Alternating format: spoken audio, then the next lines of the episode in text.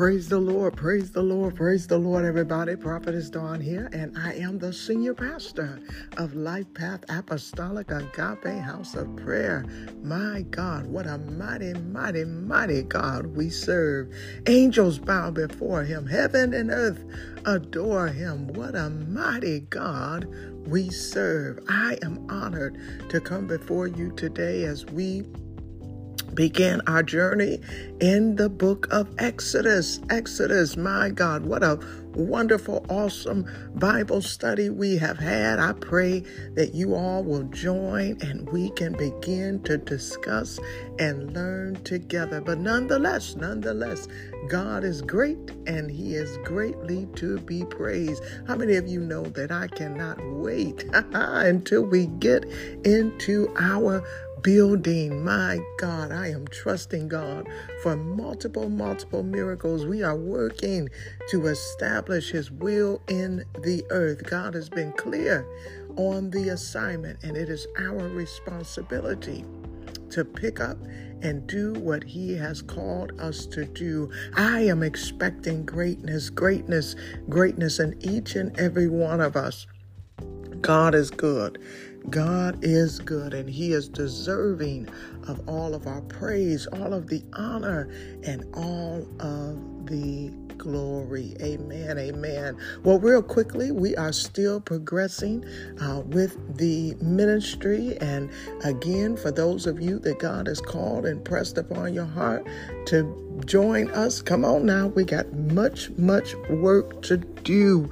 We are working on getting a building. We are working on spinning up the daycare center. Uh, we are working on uh, getting. Uh, what else are we doing? Working on getting you all to come and help so that we can go and evangelize and go and draw others into the ministry so that we can feed his sheep, so that we can be ready as He is preparing us for His return. It has been such an exciting week uh, this past week with all that God is doing, and I have great, great, great expectations that God is going to do an excellent work, an excellent work. But anyway, we are in uh, one of my favorite books, if I could say I have a favorite, but one of my favorite books, or let's just say I really, really love the the story of Moses and uh, uh, Israel and and and the children of Israel and and their uh, enslavement, but more importantly, uh, God releasing them from captivity. So I love the story. So we are beginning in the book of Exodus, and I believe uh, Deuteronomy around that uh, time is when we'll begin to see uh, them moseying into the promised land. so we are seeing, we are seeing it firsthand and up front the progression of how things occurred and how uh, the children of Israel got set free. All right, so we're going to begin our study today uh, in the book of Exodus, and I believe uh, the goal is to get through chapters 1 through 20, uh, but I will continue to uh, go through the content uh, that I have prepared. And and we'll we'll end where we end. Y'all know how I do it. I love the word. I love the word. I love the word. I love the word of God. And uh, it is always a pleasure to get into, dig into the word, to study, meditate on it, as well as it is a pleasure and a privilege uh, to apply God's word to our lives. Amen. All right, so so let us get started because uh, I can go on and on and on. I got a lot to talk about. Amen. All right. Heavenly Father, we thank and praise you for another opportunity to come before your throne today and just to come and bask in your presence. Father God, we don't take for granted that you called us for such a time as this and that you loved us enough to draw us closer to you in this season and in this hour. Father God, we ask that you will rain down on us, that you will have your way and let your perfect will be done in each and every one of our lives, Father, as we continue to study your word. We ask, Lord God, that you will open up our ears to hear, our hearts to receive, Lord God, our minds to uh, process and digest what you are giving us as we continue to take this journey Father God, help us to understand your word in a theological way as we are studying you. We're learning your identity, learning your personality, learning uh, the way that you operate. Help us, Lord God. Help us to receive a Rhema word. Breathe down on us. Speak into our lives as we have to live this life. We have to endure the challenges of day to day living, and we need a word from you. We are not uh, exempt from the reality that we need to be fed by you each and every day, lest our spirits starve or, or our hearts be deprived. But we need a word from you. So we're asking for a Rhema word. And Father God, we are asking that you will help us contextually understand the word, understand what the author is attempting to convey to us, understand the historical facts surrounding it, and also so that we can comprehend in a fashion that we can help others understand. We don't take it for granted that you have called us, you have separated us, you have set us apart for such a time as this. And we thank you. We bless you. Now, Father God, hide me that they'll only see you. Father, I surrender that you will begin to speak through me and allow your Holy Spirit to guide us to take full reign and control. In Jesus' name we pray. Thank God. Amen and amen. All right, so we wanted to start our study. We have been on a journey over the past year to do a chronological review of the Bible. And in this chronological review, we started in the book of Genesis. We started where it all began in Genesis, and we talked about and learned about the creation and, and the creation of the heavens and the earth and everything that dwelled therein. We learned about the fall of man and Adam and Eve and the serpent, and we learned about uh, uh, Job and his um, walk. And we learned about Noah, and we learned about Cain and Abel. And I'm saying this all in mixed up fashion, uh, but we learned and we also understood that it is important that we, as followers of Christ, understand the Bible in its chronological perspective. It answers so many questions that we have when we get in, dig in, and get into the Word and put it in right perspective and put it in the right sequence. Amen. So it's important that we go through this review. We don't gloss over it. And I'm so grateful that God has just really nudged us to the side and said, let's take this time and reestablish the foundation. For some, it is building a new foundation, but nonetheless, God is filling in the gaps. Amen. We also learned as we walk through the Bible as we were learning about Abraham, Isaac, Jacob, and even Joseph and his brothers and all the others uh, that we learned about in the book of Genesis, we learned that we cannot uh, encapsulate God into one, two, three, four buckets. Amen. God is a uh, he is a mystery. He is a mystery. He exposes himself to us in a way that we are able to articulate, but in by no means does that um, um, by no means is that who he is in his entirety. But because of his love for us, he comes to uh, where we are to help us to understand who he is. One thing we learned is that it is complicated. It's complicated.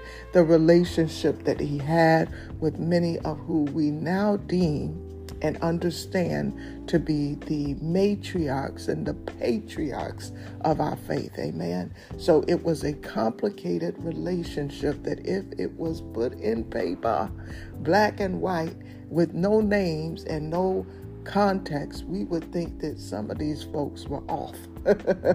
some of these relationships were quite off. But I love that God gave us an organic view, a, a real view of humanity through the Word of God. It wasn't a bunch of sugarcoating stuff. We saw it raw. We saw it raw. And these folks were something else. But anyway, God loved them as He loves us because guess what? We're something else too. All right, so I could talk about that all day and all night, but we learned a lot as we went through the book of Genesis, and I would admonish you go back, go back, uh, read your word, get into your word.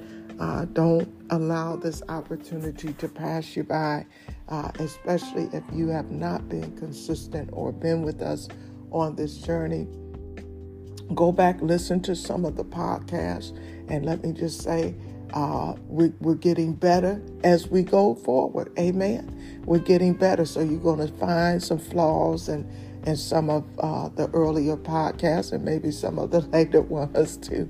But nonetheless, hey, it is what it is. I don't try to be anybody or anything other than who I am. But just like aged old wine, we get better with time. Amen. So go back and listen. Listen, don't rob yourself.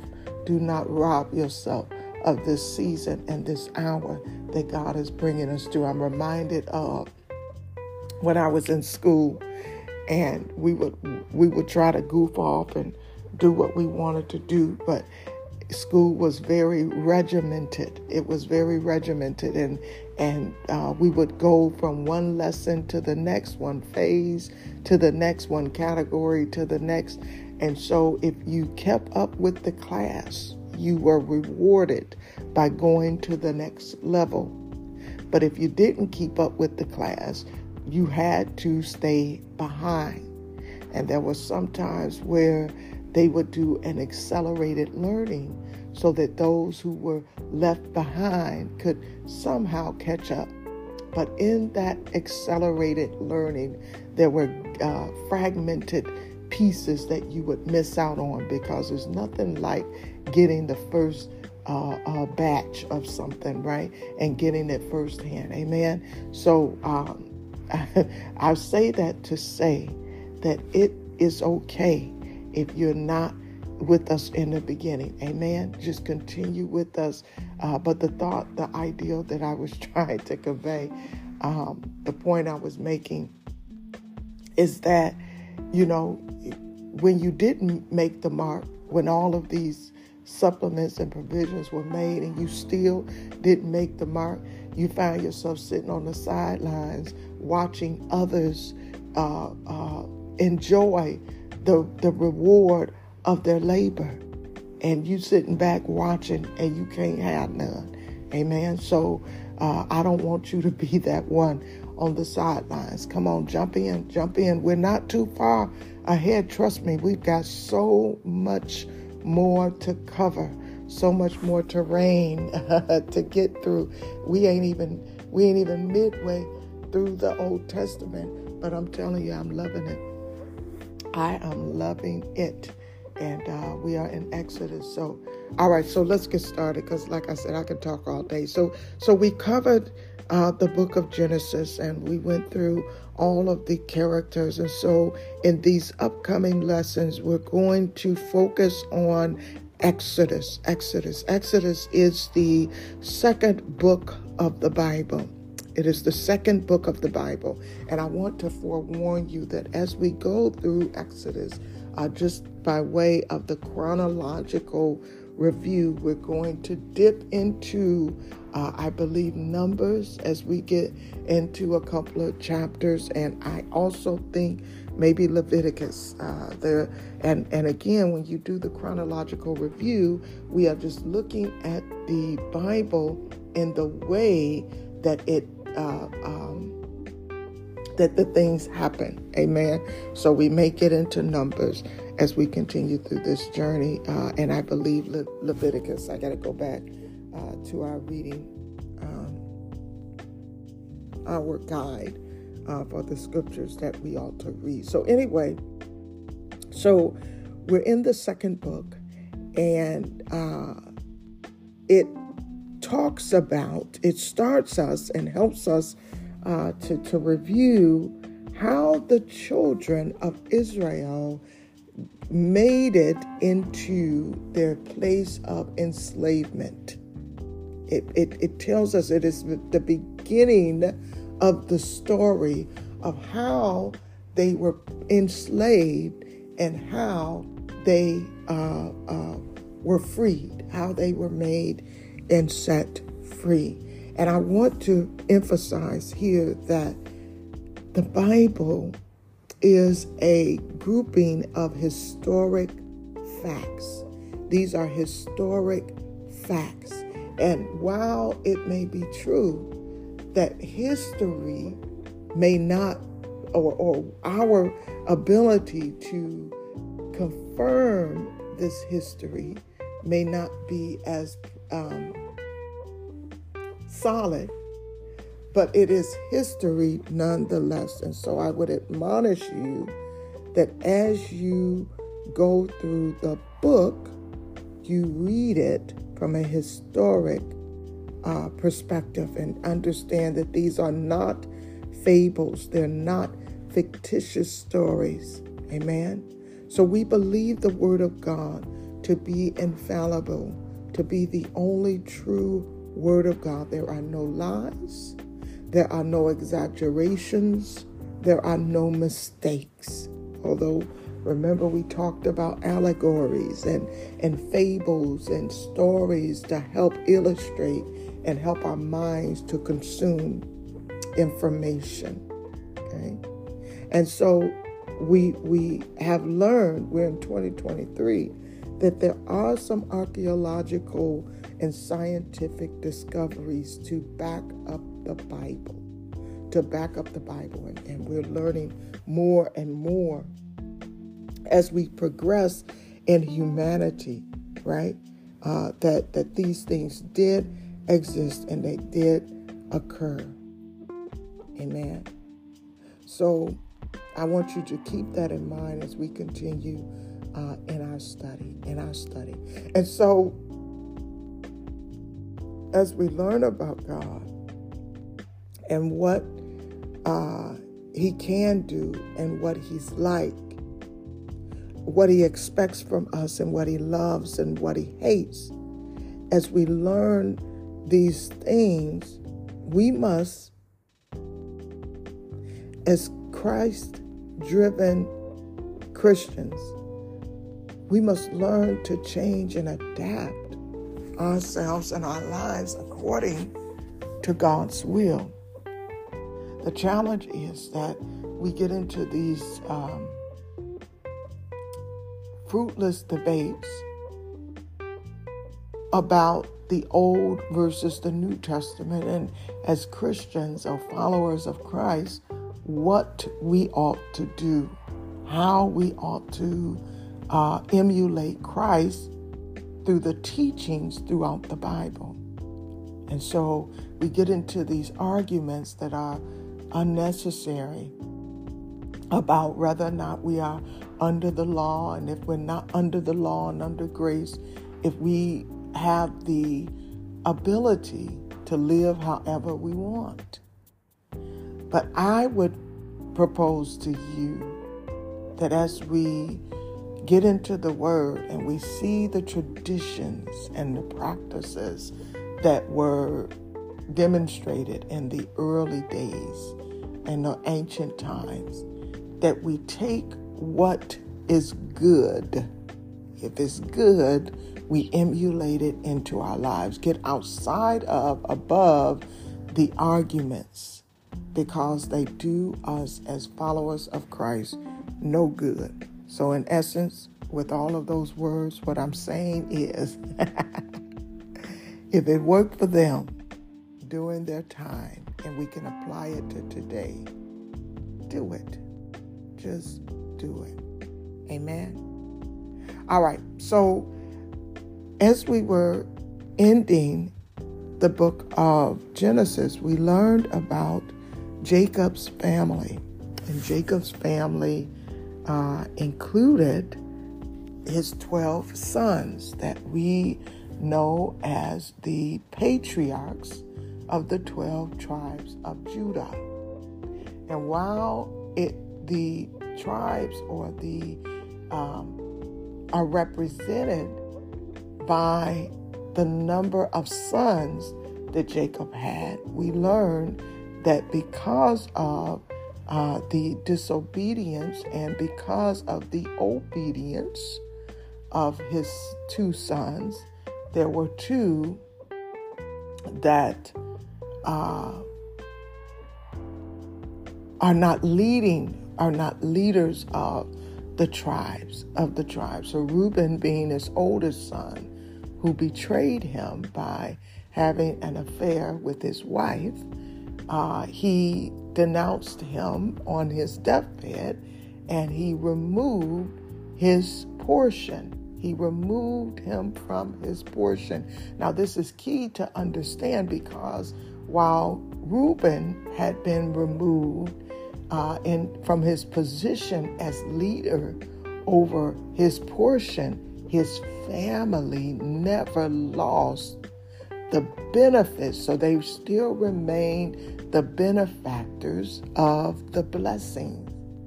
They just did not have their ancestor uh, uh, leading it, leading it. Amen.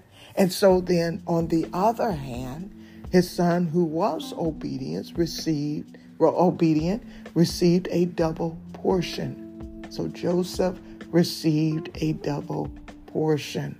So two of his actual sons were placed in a position of leadership. Amen. So that's what we learned coming out of the book of Genesis. So Joseph, we learned a lot about him and how he was that little bratty boy who snitched on his brothers and they tried to kill him and wind up selling him and he got all this favor. God was with him. And so Genesis brings us to the end as Joseph's life ended.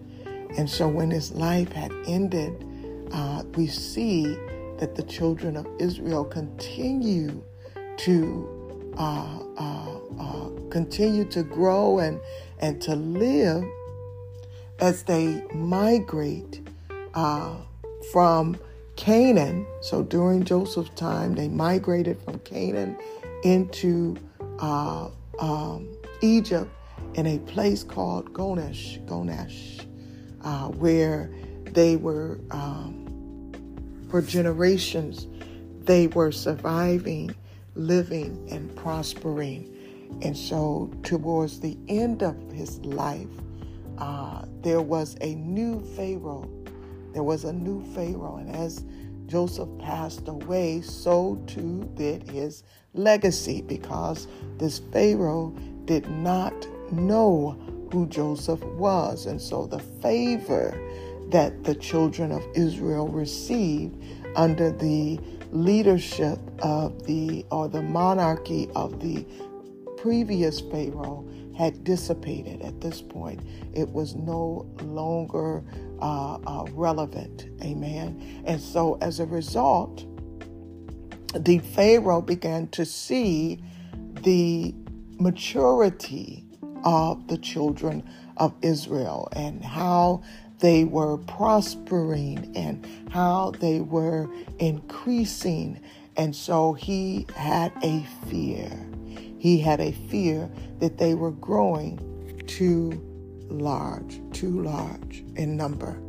And so his fear was either they're going to outman us or they're going to outman us and go with someone else and overcome us. And so he did not want to see uh, that happen. He didn't want to see that happen. So, so again, going back, we learned about the story of Joseph, and he was a boy. He was a slave boy or boy slave because remember he was about 17 years old, I believe and he was he became the ruler of Egypt. And so if you calculate and count up the years, I don't believe by the time he was the ruler of Egypt, he was more than about 25, you know, if, if that, because he was such a young boy when this had happened to him. And so he brought his family to Egypt where they were allowed to live in uh, the prosperous or the good part of the land. And see, most oftentimes slaves don't get that. slaves don't get that. So, um, but anyway, they stayed for over 400, 400 years. And they grew to become a great nation. And it was under the protection of the Egyptian government that they were able to realize this prosperity and they were able to realize this good living. Amen. So God made his promise to Abraham manifest and come through using a nation, even though they did not believe in him. During this time, God allowed them to grow and to prosper by the establishment of a government that did not even believe in God, the Egyptians. So, hundreds of years after Joseph had died, the children of Israel had become a great nation. But at this time, they were not living in the land that God had promised to give them. They were not living in the promised land. Albeit they were blessed, they were prosperous, they were rich in Egypt. And they were all of these things, but this was not the land that was promised to them. How many of you feel oftentimes, because I know I feel this way, I'm like, Lord, I'm prospering. It's all good over here, but I don't feel like I'm residing in the promise. It just don't feel like the promise. The pharaohs are kind, the people are friendly, but it just don't feel like home. And so they had not yet reached the promised land. And so after many years, like I said earlier, there was a new Pharaoh in town. And so he did not understand the relationship that these slaves, in his mind, these um, people at the lowest end of the caste system, he didn't understand the reason that the Israelites were given that special treatment. And so, in many ways, he was very envious of their wealth. He was envious of how they were prospering and how they were accelerating and excelling beyond him. how many how many of you have experienced where people who ain't had nothing to do with where you are, how you got what you got. But now they are in a space and a place of authority. And they so envious and jealous of what you got because they can't get it. They want to destroy and sabotage everything you got. But anyway, that was how this uh, nasty old Pharaoh was. And so he was envious of, of their wealth and he was very much threatened by their numbers, the number and how they were increasing. And so he decided this is too much for y'all. How y'all get this? I don't approve of this. So he decided to be harsh towards them and work them extremely hard and to enslave them. To enslave them. So remember, the Israelites at this point, they were living the life. They were living the life, but they were still in a home away from home. And they were treated like second class citizens. They were treated like they were less than the Egyptians, albeit they were given access to a good portion of the land. See why I love this book? Because it reminds me of our plight as African Americans in the United States. And it's eerily some similar and familiar to the story of the Israelites and, and what they went through during this time. Some of us, even in our enslaved state, because we ain't, we ain't slaves like our forefathers and our ancestors were, in, in the sense that we were drawn here from Africa, put in shackles and beat when we don't do things. But we are, in essence, still slaves. We're still enslaved. We are still indentured servants to this uh, society and the hierarchical, I don't know why I'd be trying to say words I can't say, structure of, of this country. We are still enslaved. And so some of us live in nice neighborhoods and drive fancy cars.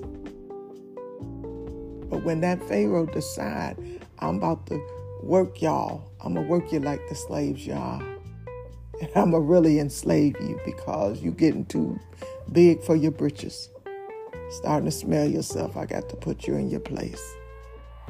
And so that's what Pharaoh was doing that's what he was doing. So he he put them to work and he worked them hard. And so even though the Egyptians were cruel to them, Israel continued to grow. And if you get in the word, the Bible says that the the the more they endured, the more they began to procreate. How many of you know that's all the evidence I needed to know they black like us. Because y'all know how we do. We get down and out and we draw to each other, start making babies. And that's what they did. They began to draw to each other, getting comfort one from another, despite and in spite of the circumstances. And they continued to grow.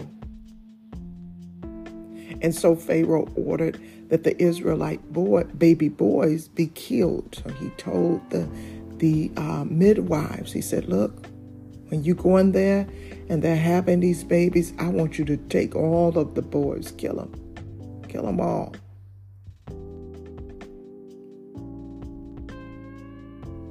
And fortunately, the midwives determined that they were in fear of God more so than Pharaoh. So they decided not to do it. And what happened as a result, God blessed them with their own families. This shows us the character of God. Even in the midst of, of the influence of the highest ranking leader in the land, you got to dare to do what's right, no matter how many people do what's wrong. But they decided not to do it. And so he got frustrated and angry. And so he put out a decree to just look, kill him, kill him. When, if, if you even see, if y'all not going to uh, kill off these babies when they're born, I'm just going to put that decree out there. If y'all even see a little boy, kill him. And so, if you think about it, this mentality, this ideal came from Satan. He was driven by this evil, demonic desire to kill as a strategy to invoke the plan of Satan to disrupt the promise that God had given us that a Savior would come from Abraham's descendants. So the enemy was using Pharaoh to stop God's plan of salvation. but we all know how that ends, right? But in that time, it was extremely dangerous. It was it was an it was a dangerous time. It was dangerous for the women. It was dangerous for the babies.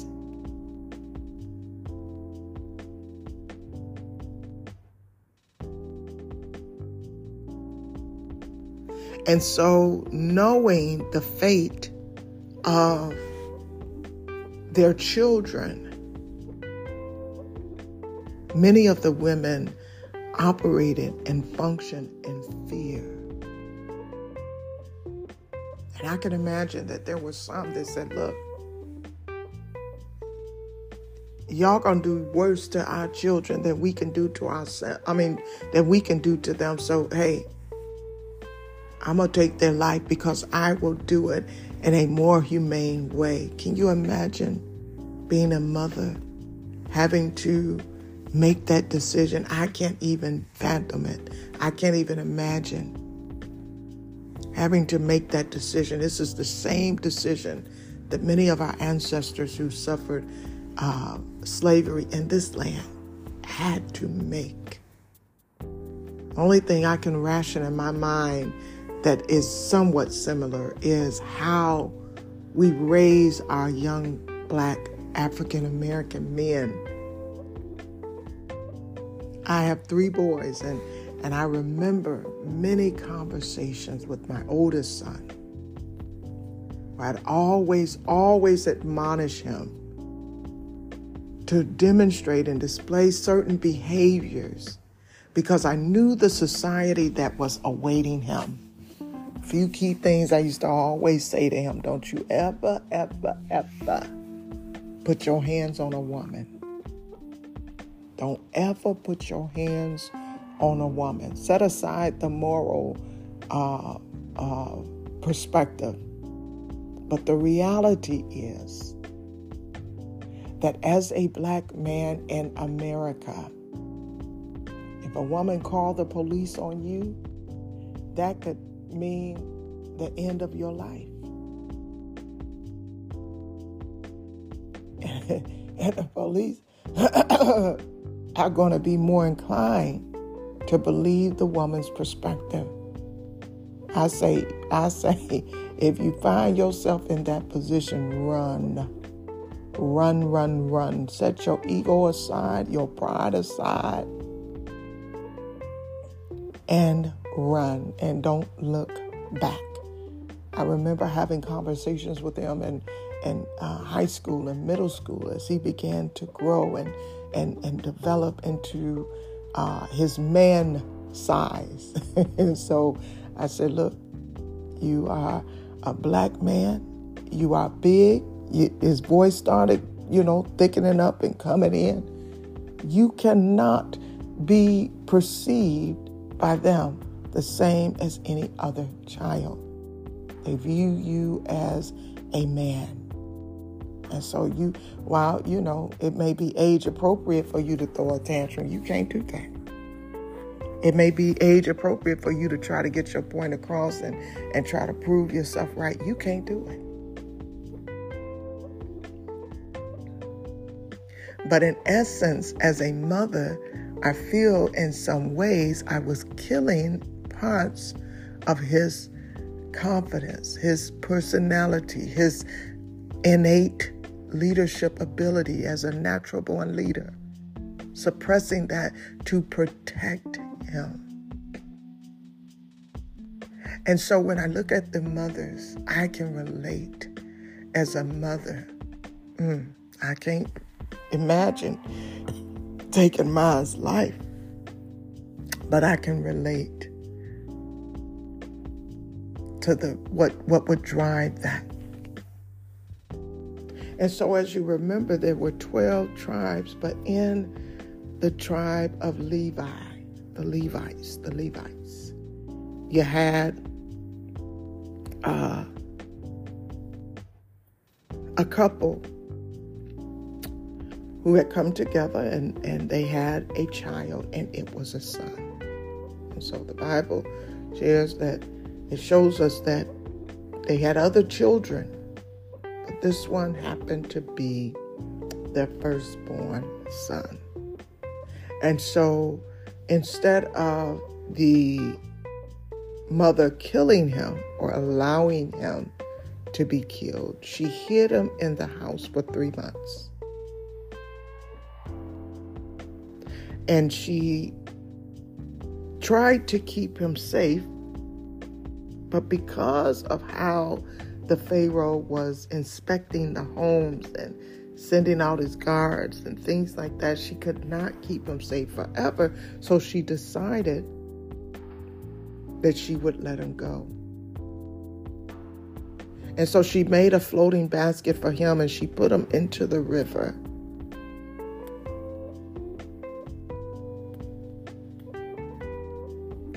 Can you imagine? Trying to find refuge for your children, knowing the imminent danger that they're in and how their very lives can be taken. But you got to build that basket and let them go. Not knowing what, you know, could they could face on the other side. And in my mind, I believe she knew more than, than she knew because our intuition kicks in and and you know they they they knew what was going on in their land. And so when she did that i like to think that there was some sort of strategy that in that very area where she was she knew that pharaoh's daughter frequent that she frequented that area. And that's just my mind. That ain't theological, so don't nobody go looking up stuff and come back and say that wasn't true. All right, I'm just saying. That's how I look at it. But anyway, it was the time for Pharaoh's daughter to wash, and that's what I'm saying. It seems like she may have known uh, the patterns or her routines because why pick that uh, river? But anyway, so so Pharaoh's daughter came to the river to wash, and she found the basket and she brought the baby home with her and she named him Moses. She named him Moses. And it's funny because I started doing a search to understand what was his native name because if, if they had him for three months, I'm sure at some point they named him. And I did look it up. I forgot what the name was, but it did have meaning. But anyway, uh, Pharaoh's daughter named him Moses and he became uh, her son. And she prepared him. She prepared him to be the ruler of Egypt. And so, what astonishes me about this entire story was how do you go from bathing no baby to finding a baby, bringing it home? The one thing that your father fears the most and you bring it into his house and prepare it to rule to become the ruler of his kingdom. Now, if that ain't oxymoronic, here this fool. See, I had to let it come all the way out because that make y'all y'all might think I was trying to say something, but here, here this joker. I made this decree: kill every boy. And a boy is being brought into his kingdom to take over, being groomed to take over his kingdom. Don't lose sight of that. Because we see this thread throughout, or threaded, this theme threaded throughout the Bible. We saw it with Joseph. We just saw it with Joseph. You know, the one thing you trying to get away from, God let it creep right on up in there.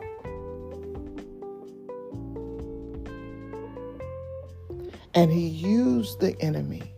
He used the enemy to give protection and education and to instill the foundational knowledge that um, Moses would need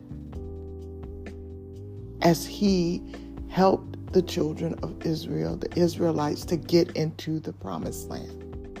So he will use our enemies, he will use their system to teach us and train us and give us the foundation that we need. My God. To be great as we get into the promised land. Now we're going to learn, we're going to learn, spoiler alert, spoiler alert, that Moses did not make it into the promised land. He was stuck in the wilderness. He, his journey ended in the wilderness, as with all that came from his generation who doubted God. The great thing about God is that even though they did not make it into the promised land, it was only um, Joshua and Caleb who made it because they believed. And we're going to talk about it. But even though they did not make it in, their next generation did. So God allowed those uh, from future generations to go and, and make their own determination and their own decisions. And so we're going to learn more about that as we progress. But what was the point I was making? The point I was making was that God leveraged the education, the resources, and all that Pharaoh's kingdom could offer to groom a leader that he has set aside. And they did all that, put all of that in him. For what? Because Moses wind up becoming a leader for God's people. And they didn't even reap the, the benefit of their um, what they what they contributed.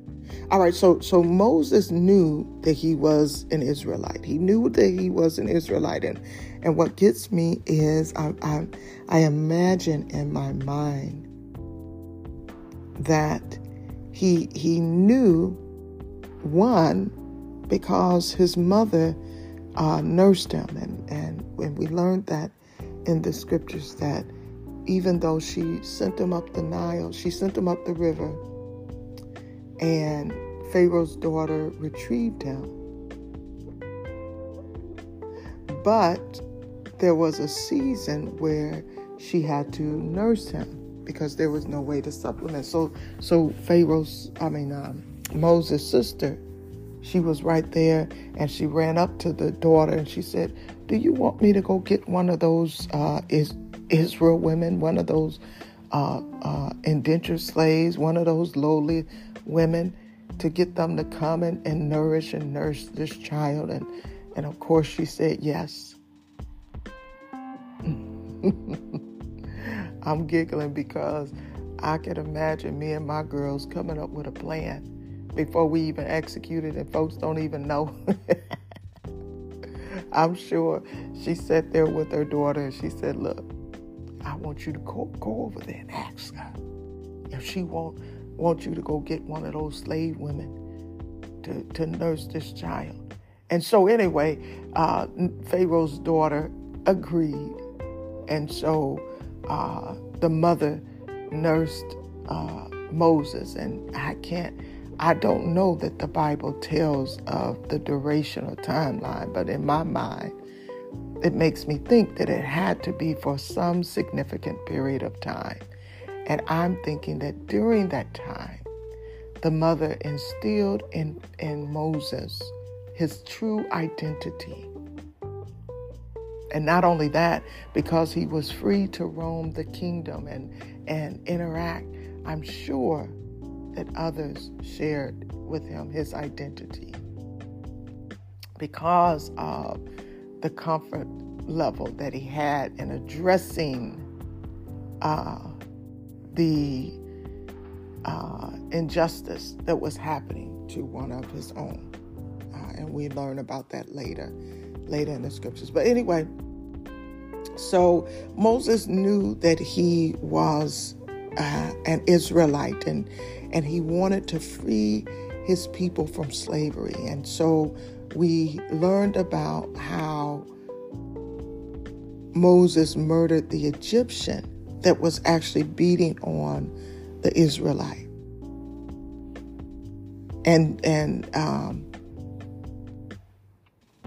it just reminds me of how, and I, I think I had this conversation with one with my son as well, how Moses was he was a natural born leader.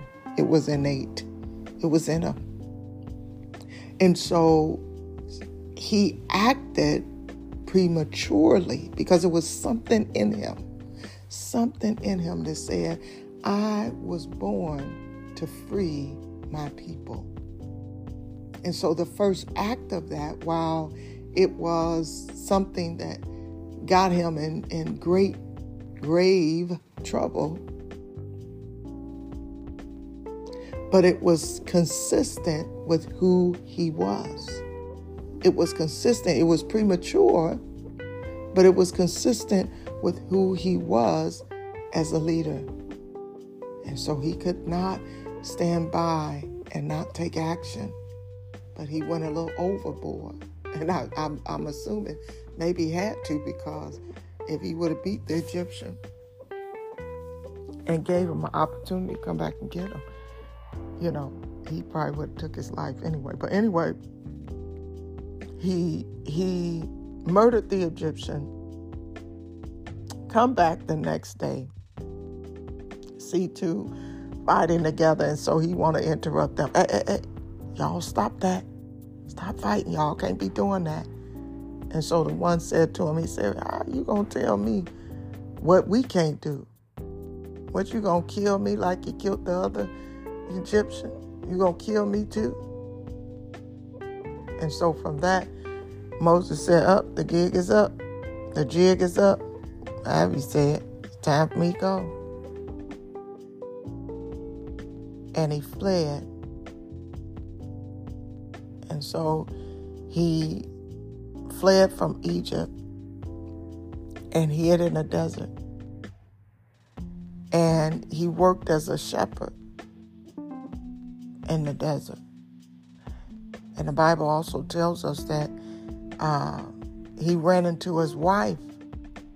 She wasn't his wife yet, but he ran into these ladies who were being accosted by others. And so, true to his nature, he protected them, ran them off, and then he fed their sheep or, or watered their sheep or goat, whatever they were. So their father said, I mean, they went to their father and told him what happened. He said, Oh, invite him over here. Bring him here so I can meet him. They brought, they brought him there, and, and the father offered his daughter as a wife. And Moses uh, accepted the wife and continued his journey. he continued his journey. And here's one of the things that was new to me that I learned um, as I was going through this study. And let me see how many minutes I got to see if I need to break off, which I do. Thank you, Jesus. Yes. All right. So I'm going to stop here. I'm going to pause, but I'm going to come back with that thought.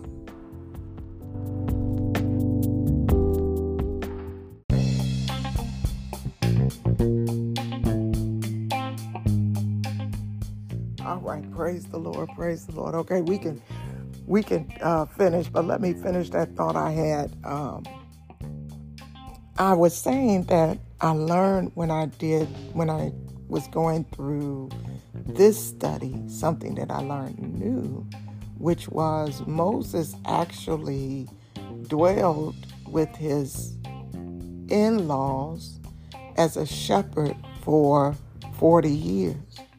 So, so look at the pattern.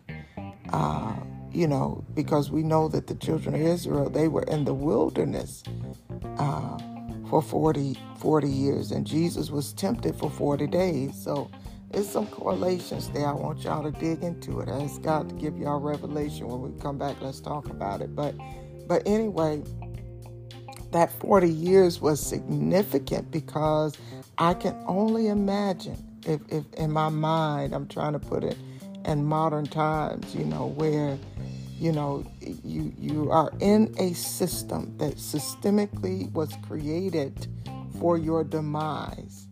But because of the favor that God has on you, He allowed you to have frontline seats at the table and the seat of the the uh, the king and the rulers of that time, and you were able to take advantage of everything that they had access to. He gave you full access, no restrictions to their education, to their wealth, to their uh, way of living. You know, you had full access to that, and taking that into your next life, which was living with um, your in laws and becoming a shepherd. And I can just imagine he leveraged everything that he knew to cultivate and exercise his uh, ability as a leader. We don't just jump out the womb and become the great leaders that God called us to be. We have to exercise the gifts. And in exercising that gift, those gifts, it takes trial and error. Sometimes it becomes your best or your greatest companion, but I can imagine that he had um, more ability because of the rearing that he had, the training that he had, the tools that were uh, exposed and given to him. And so it was those 40 years uh, later. And so later, he, after he had murdered the Egyptian, ran off, met his wife, became the shepherd in the desert. The desert will help you learn how to live in the wilderness, okay? anyway, after that, he saw a bush, a burning bush in the wilderness. And so we, we hear a lot about the burning bush, but we don't know the story. So that's why I say get into the word. But the burning bush was not consumed by the fire. So that is reflective of the presence of God. It is an all consuming presence. And so, being in God's presence in the wilderness, it was demonstrated by the fire that was uh, in the bush, but again, it did not burn the bush. But God used this to get Moses' attention. And so, as he got his attention and he came closer and nearer to God, God was able to speak to him. And God let Moses know that he saw the suffering that he and his people had endured, and he heard their prayers. And God said, I heard you, I've seen it, I, I know what you're going through, but look, it's time for you to go back. I want you, Moses, to go back, and I want you to lead your nation into the promised land because that promise that I made Y'all going to see that come to pass. And so I need to use you as an instrument, as a tool, as an extension of who I am in the earth to set order, structure, and bring my plan into fruition. And so Moses, Moses didn't even want to go. he didn't want to go. He he figured he said, "Look, I'm not qualified. I stutter when I talk. I can't even get myself together to go before your people. Who am I?"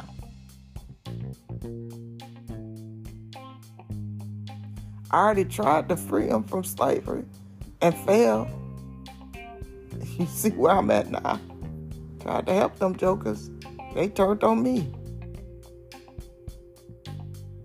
Because I wasn't able to free them. And, and here, here come the revelation now.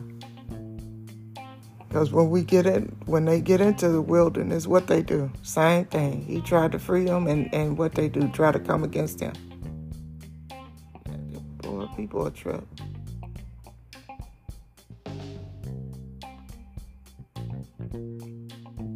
So he's telling God, look, I don't think that I'm the right candidate for this. You got it wrong. And God said, well, wait a minute. Go back. And you go back, I'm going to be with you. And I'm to be with you and I'm a, I'm a, I'm actually going to set them free.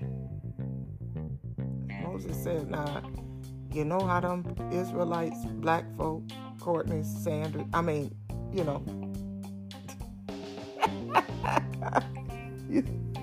You know how them jokers are. They like Minnesota. The ain't that Minnesota the show me state? You got to show me. And uh, so what? What do I tell them? Who, who do I tell them is sending me? What's your name? And this is the greatest. This is the greatest part of the Bible. I love it. I'm telling you, I love this along with uh, when Moses, I mean, not Moses, David called um, Goliath that filthy, uncircumcised Philistine. But I love this. I love this. God said to him, He said, I want you to tell him, I am that I am. I am that I am. God is the God who is. He exists and there is no other. he don't need nothing.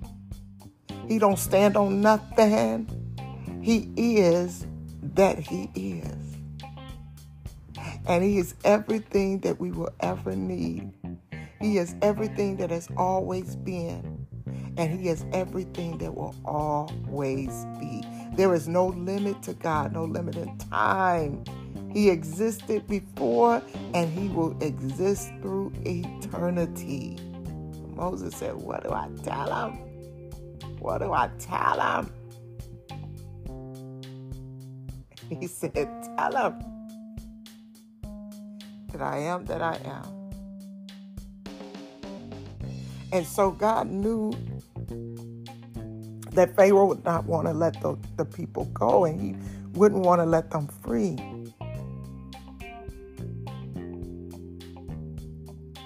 So he told Pharaoh, I mean, he told Moses, he said, I'm going to make him deny you.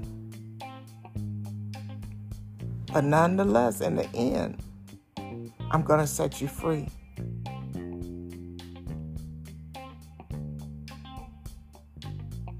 He said, I'm going to show you through miracles and wonders who is the true and living God. And so it's key that we remember this because there were 10 plagues that were set upon the people. And I'm going to I'm going to share with you all something that I learned because in my mind I started thinking about those plagues and I said it was 10 plagues and 10 commandments. There's got to be a correlation between the two and lo and behold there was. But anyway, I'm going to share that later. But one of the things that I want us to uh, consider is that God allowed Pharaoh to be true to himself. And he hardened his heart so that he would not comply prior to the appointed time. And the primary cause was that God was going to show not only his people, but others that there is only one true and living God. And so he used the plagues that demonstrated the attributes of these most common gods that they were worshiping. He used the plagues to resemble that and shut it down. I am that I am. My God, my God. I'm telling you, I get excited. I get excited because just like Moses, sometimes I say, God, you sure you want me? You want me? I got this thing where I don't stutter when I talk all the time, but I stutter when I think. I think I think a lot like my dad. My dad used to be a, a heavy, heavy thinker. But at times he would talk very slow and, and, and process because and I the reason I understand it is because I do it myself. And sometimes when I'm deep in thought, my words don't catch up at the time because I'm still processing. But when you're speaking to people, you got to fill in those gaps. And so sometimes I feel like Moses in that sense. I'm like, Lord, I know what I want to say. I know how I want to say it, but it's not piecing together like that. But God said, I'm going to be with you. I want you to go, my daughter, set my people free, set my children free. And I'll be right there with you. But Moses said, ah, ah, ah. I see you saying you're going to do all of this, but still, God, ah, I can't do this. Why don't you send somebody else? Go on and send somebody else that, that can do it better than I can. And so God got mad at him. And he said, All right, I'll send your brother. But I want you to help him. So you you saying that you can't do this. I know you can do it, or else I wouldn't have told you to do it. But since you're saying it, now you're getting on my nerves. As if God got a nerve. But it said he was angry. he got angry with Moses and he said, All right, well, you can you can send your brother. Take your brother. And so Moses got with his brother and they went to Egypt together. And so this this leads me to believe too, you know, some areas of the Bible we don't it doesn't touch on everything because if it did, it would just be too much information for us to consume. But just knowing as a human how life works, I can imagine Moses knew who his family was. They probably during that that period of time of those 40 years, they probably stayed in contact with each other. So he knew who, who his brother was. He knew who Aaron was, and so um, we just don't know that part of the story. And and sometimes because we don't know stuff, we just assume it ain't true or it's fictitious or you know. But anyway, I don't know why I'm going down that path. All right, so God got angry with Moses, uh, but promised to send Aaron, his brother, to, to help him. And so Moses met with Aaron and they went to Egypt and they met with the Israelites and told them what God had said. And so Israel believed God's word. Can you believe it? They believed it. So we know God. We we we know that I am that I am. He's proven himself to us. And so they believed him. And but they still didn't know the how. They they believed the what. They just didn't know the how.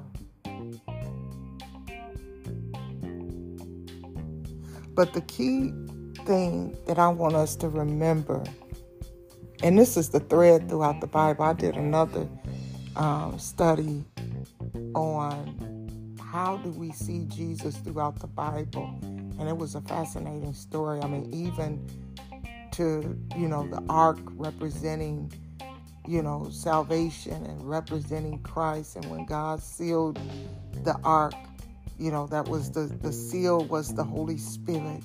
God outside was the protection. It was the Godhead. the ceiling was the, the spirit, and then the, the the boat was Jesus. And so anyway, um, even in the Garden of Eden, you know, we see representation. But in this illustration of that time of the Israelites, and remember, this is a historic story, this is a true story. And but it it shows us an illustration of God's plan to bring Christ into the world through the nation of Israel. So to bring Jesus into the world through the nation of, of Israel. And it shows how God physically set his people free, but Jesus is coming to set us free from sin. They did not have the capacity, the ability, the tools, the resources to set themselves free. It took a Savior to come to set them free. And just as God freed the Israelites from bondage in Egypt, He also frees us today. And so, as we continue in Exodus, we're going to learn more about God's miracles and the miracles that He did to set His people free. And I, I really want us to pay attention because there's a correlation between those miracles done in that day and the miracles that Jesus did in his day.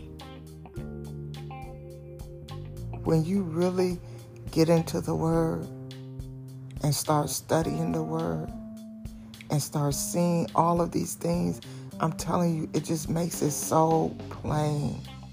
God simplified this thing. It's it's it's uh, what's the word I'm looking for? It's it's so complex. It's it's terrible. It's it's so I don't know the word I'm looking for, but it's just so brilliant and complex at the same time but he simplifies it so that even a fool can understand. And it's amazing to me all that God has done. Now, I'm going to pause right here because I know that this recording is kind of long and I want you all to have an opportunity to go back, come back. And my advice is Take a good 30 minutes here, 30 minutes there, but get through it. And look, if my teaching is not what's best for you, get it how you get it. Okay? Because God is doing this with a purpose in this season. Amen. All right, so I'm going to pause right here and then I will come back. So far, I believe I've gotten us uh, through Exodus chapter 5, I believe. Uh, but let's see when I come back to my notes. All right. Love you all. Have a blessed day.